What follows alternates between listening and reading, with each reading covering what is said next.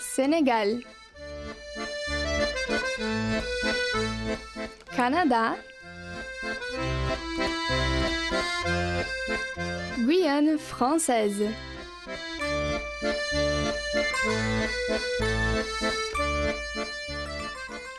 Francês sem fronteiras.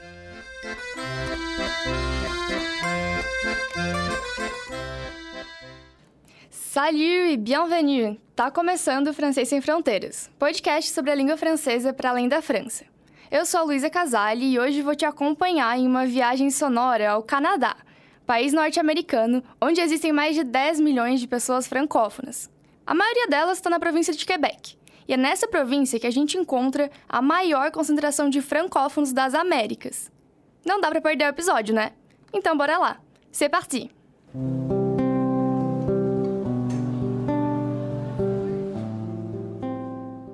A música que você está escutando hoje é Fille Faille, da cantora e compositora Isabelle Kimper. Ela nasceu na província de Quebec, em um pequeno vilarejo chamado Gagnon. Fica a cerca de 12 horas de carro da cidade de Quebec. Ou melhor, ficava. Gagnon, uma antiga vila mineira, hoje não existe mais. Eu vou te contar essa história daqui a pouquinho. Antes, você precisa saber que a Isabelle Kimper morou 12 anos no Brasil, em Florianópolis. Ela conheceu seu companheiro por aqui e com ele forma o duo Belle Rosa, interpretando músicas francesas e também composições próprias. Vamos escutar ela em francês e logo em seguida eu faço a tradução.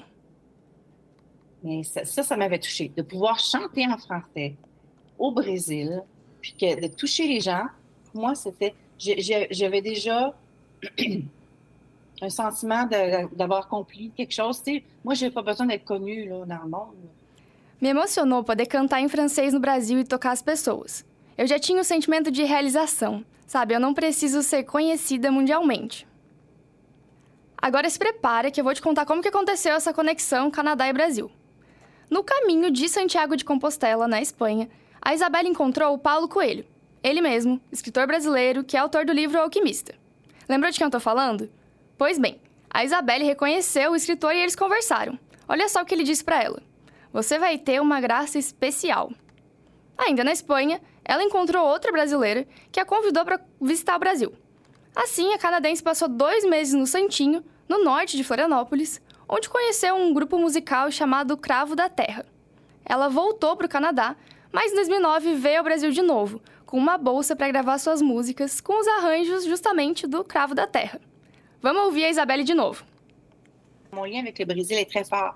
C'est comme si je disais, je suis née au Québec, mon, mon, mes racines sont au Québec, mais mon cœur est brésilien, tu sais, avec mon âme.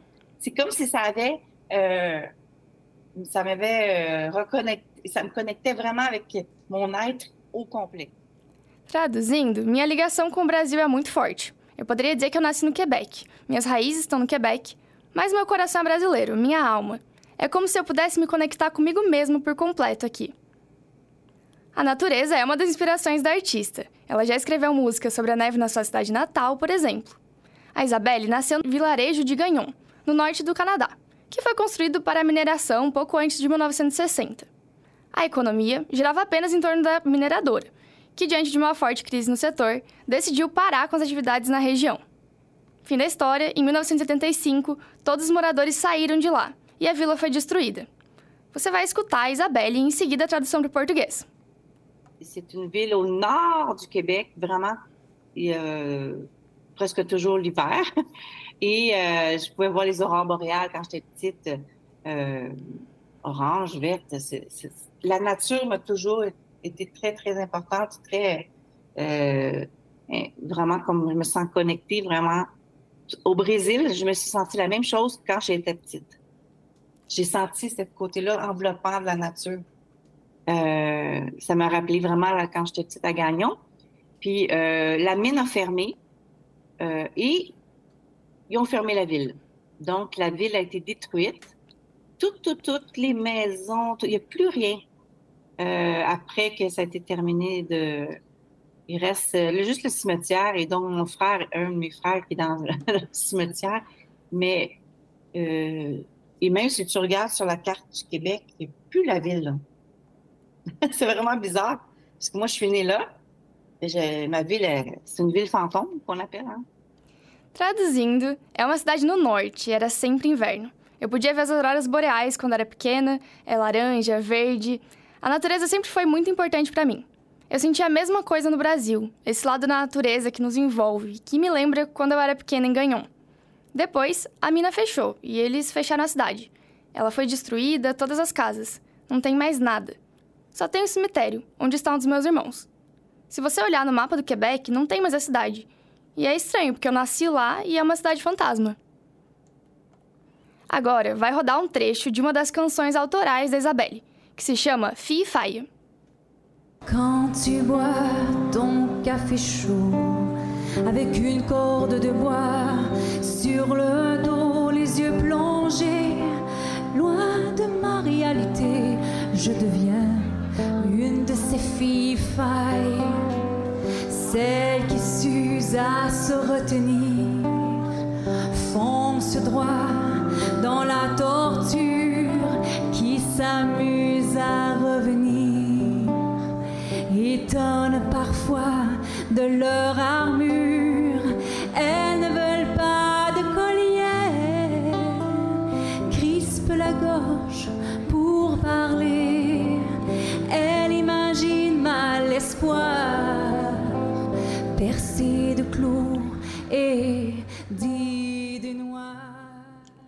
Para aprofundar no tema do francês falado no Canadá, eu conversei com a professora Luciana Rassier. Ela é coordenadora do Núcleo de Estudos Canadenses da Universidade Federal de Santa Catarina. Primeiro, vamos entender como é que a língua chegou por lá. Simplesmente porque uh, houve uma colonização né, francesa, então que veio da Europa, chegou ali na costa leste né, do Canadá. É por isso que o, o, Quebec, a província do Quebec, fica nessa uhum. costa leste, né? É, e então ele foi uma colônia da França. Depois houve guerras com a Inglaterra, entre França e Inglaterra. Aí ele passou né, a ficar sob uh, o domínio da Inglaterra. E então esse embate entre essas duas identidades culturais, ele está muito ligado com a própria história do país. É curioso pensar em como o francês conseguiu se manter em meio aos conflitos entre França e Inglaterra, né? Ele não só sobreviveu, como é uma das línguas oficiais do Canadá, com 10,7 milhões de falantes no país. A maioria deles se encontra na província do Quebec, que é a mais vasta do país também. Desde sempre, né, essa questão cultural, de identidade cultural, ela foi muito forte, porque porque a, a, província do Quebec, ela sempre esteve, digamos, um pouco sob ameaças, né? Ameaças da França colonizadora ou ameaças da parte anglófona. É, então, é, não é por acaso que até hoje, né, no Quebec, e sobretudo dos anos 1960 para cá, essa questão da identidade ligada à língua, ligada à cultura, né, uma reivindicação, ela é muito viva assim no cotidiano, né, dos, das pessoas, do, dos quebequenses. Assim. E de fato, o Quebec desenvolve ações para proteger a língua e a cultura. Desde 1974, o francês é a única língua oficial da província. E há uma série de leis e instituições para promover a francofonia. A Isabelle Kimper conta mais sobre a relação entre os dois idiomas por lá. Les, affichages de la publicité, il faut toujours que ce soit en français, en plus gros, et en, anglais en plus petit. C'est toujours pour protéger aussi, euh, mais tout, tout, tout est en français.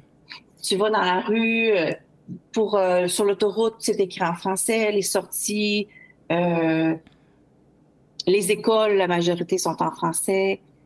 Il y a quelques écoles en anglais, mais ils doivent apprendre le français aussi.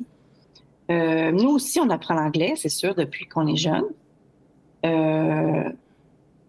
mais une grande culture très forte, puis c'est très différent du reste. On est vraiment différent du reste, dans le sens point de vue culturel, point de vue euh, nourriture, point de vue, façon de voir, vivre, c'est très euh, différent. On est, des, on est des gens qui aiment fêter. On est le côté latin. Je pense qu'on a vraiment euh, fêté. Euh, il y a beaucoup, beaucoup de festivals, la musique, la musique, la musique. Traduzindo, as propagandas precisam estar em francês, em uma letra maior, e depois em inglês de um tamanho menor. Tudo está em francês. Na rua, nas rodovias, as placas estão todas em francês. A maioria das escolas são em francês também. Há algumas em inglês, mas eles também precisam aprender o francês. A gente também aprende inglês desde pequeno, e tem uma cultura muito forte, é bem diferente do resto. Do ponto de vista cultural, de comida, da maneira de viver, é muito diferente. A gente gosta de fazer festa, é um lado mais latino, e tem muitos festivais, muita música. Isso me fez pensar: com uma comunidade francófona tão grande, será que todo mundo é bilíngue no Canadá? A professora Luciana vai nos ajudar a responder essa dúvida. Primeiro a gente tem que pensar o que, que, que a gente quer dizer quando a gente diz bilíngue. Né? É, até um tempo atrás a gente pensava que bilíngue é a pessoa que fala relativamente bem duas línguas. Hoje em dia a gente já fala de graus de bilinguismo. Então é, vai desde ser né, perfeitamente apto assim a comunicar nas duas línguas até é, conseguir identificar algumas palavras ou ler é, placas, né? Hoje em dia isso já é, do ponto de vista da linguística, considerado bilinguismo. Então, é claro que tanto na parte inglesa, mas sobretudo na parte que fala francês, no Quebec, as pessoas vão ter né, o inglês, porque são as duas línguas oficiais, vão ter o francês, mas gra o grau de conhecimento ele vai variar bastante. É, a relação com o inglês vai acabar influenciando o francês falado lá no Quebec. Talvez você tenha até notado o sotaque da Isabelle. Então, bora entender o que, que tem de especial no francês quebequense. Em termos de gramática, não há diferenças tão marcantes do francês da França. É, em termos de vocabulário, já há. Né? E em termos de sotaque, é bem mais marcado. Né? Então, há uma pronúncia, por exemplo, bem diferente de, de tongos, né? algumas vogais assim finais, é, algumas vogais como o A, né? que é um A anterior, ficam um O, uma coisa assim. É, então ele traz assim uma cor, um sabor diferente quando a gente está habituado ao francês da França, embora o próprio francês da França, é claro, uhum. tenha vários sotaques. Né? Então, em termos de pronúncia, vai haver bastante diferença. Em termos de vocabulário também. Que tipo de vocabulário? Por exemplo, anglicismos, né? Porque essa questão do bilinguismo ela é, ela é bem presente na vida das pessoas. Então, há uh, várias palavras do inglês que são usadas comumente é, pelos quebequenses. Mas há também um, um, outro tipo de vocabulário que é interessante porque é, é, um vocabulário mais arcaico em relação à França. Né? Se a gente for dizer, por exemplo, carro, vai dizer voiture. E se for dizer carro, a gente pode dizer mon char, né? É, então é, é interessante porque no Brasil nós fomos colonizados, mas aqui houve uma miscigenação muito maior. Então a nossa língua ela se diversificou. A língua de Portugal ela é mais próxima do português colonial do que a nossa língua brasileira, né? O português falado no Brasil. E no caso da França e do Quebec é o contrário.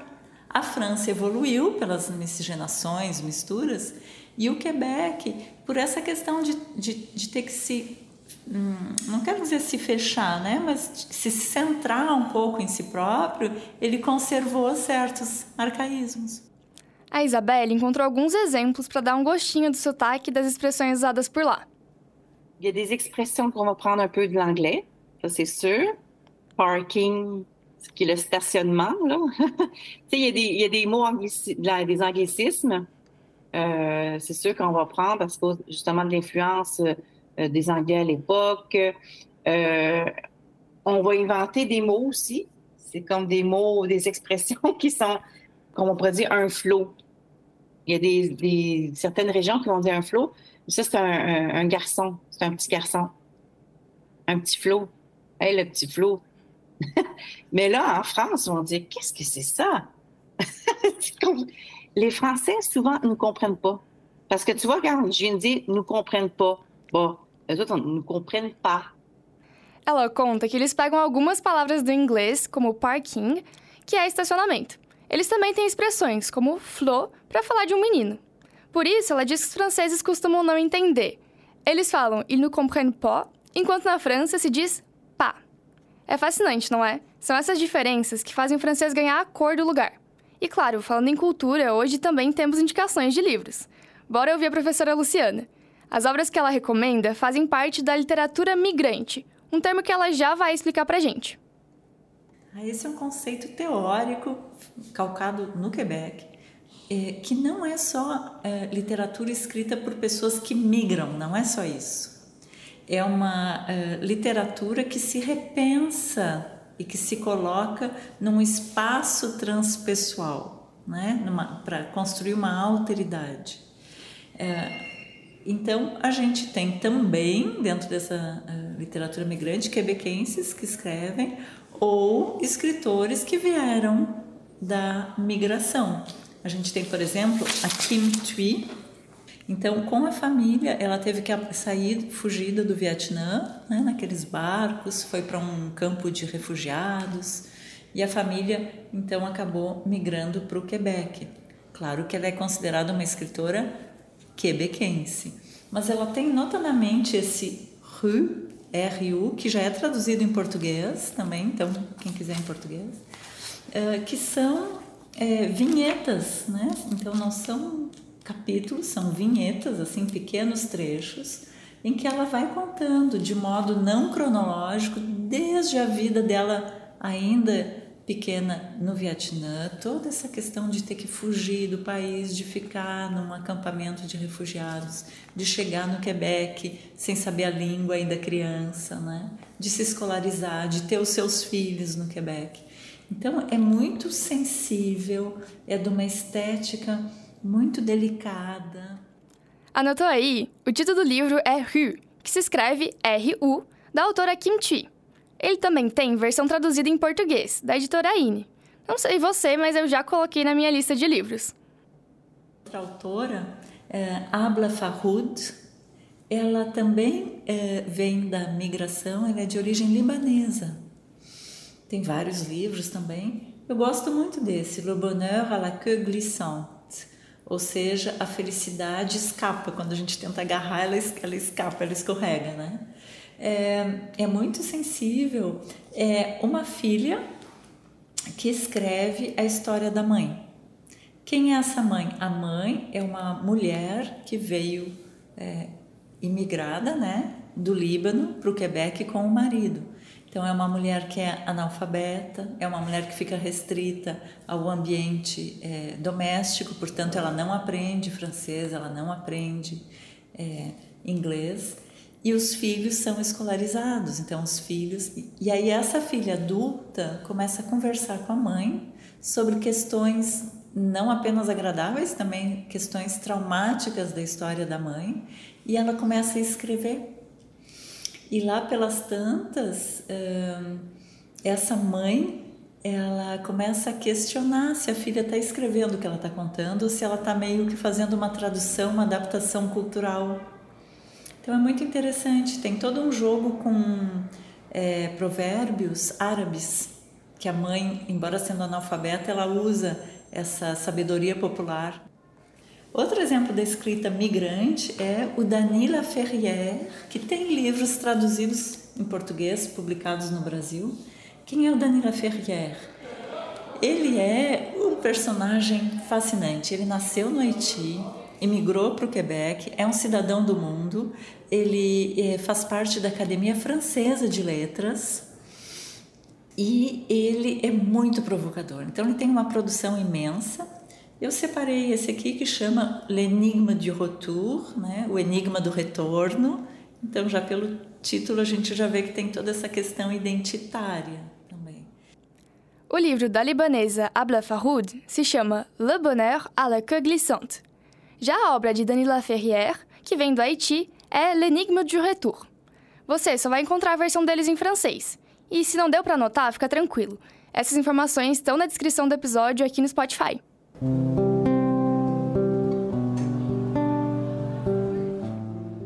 A gente vai terminar o episódio com uma reflexão da professora Luciana. A pergunta é: o que a gente pode aprender com o Canadá? E outra questão que eu penso que é uma chave teórica fundamental quando a gente estuda o Canadá é, e que serve para nos pensarmos, nós brasileiros, é a questão dos autóctones, dos povos indígenas. A gente vê agora, muito recentemente, um boom da literatura autóctone no Canadá, né, em língua inglesa, mas também no Quebec em língua francesa, é, de indígenas que já têm essa formação, muitas vezes universitária, né, que escrevem em francês, porque é assim que eles vão ser lidos e publicados, mas eles escrevem sobre eles. Então, a gente tem, ao estudar a literatura autóctone do Quebec, acesso à cosmovisão, a visão de mundo desses povos autóctones, que é algo que aqui no Brasil a gente também vem é, é, se interessando e dando mais atenção, mas talvez lá eles tenham um, um sistema literário mais organizado assim de publicação, então talvez eles estejam um pouco à nossa frente em termos de timing, né? Então é muito instigante a gente lê-los para a gente também poder ler, enxergar, se interessar pela imensa riqueza cultural que são os nossos vários povos indígenas aqui do Brasil.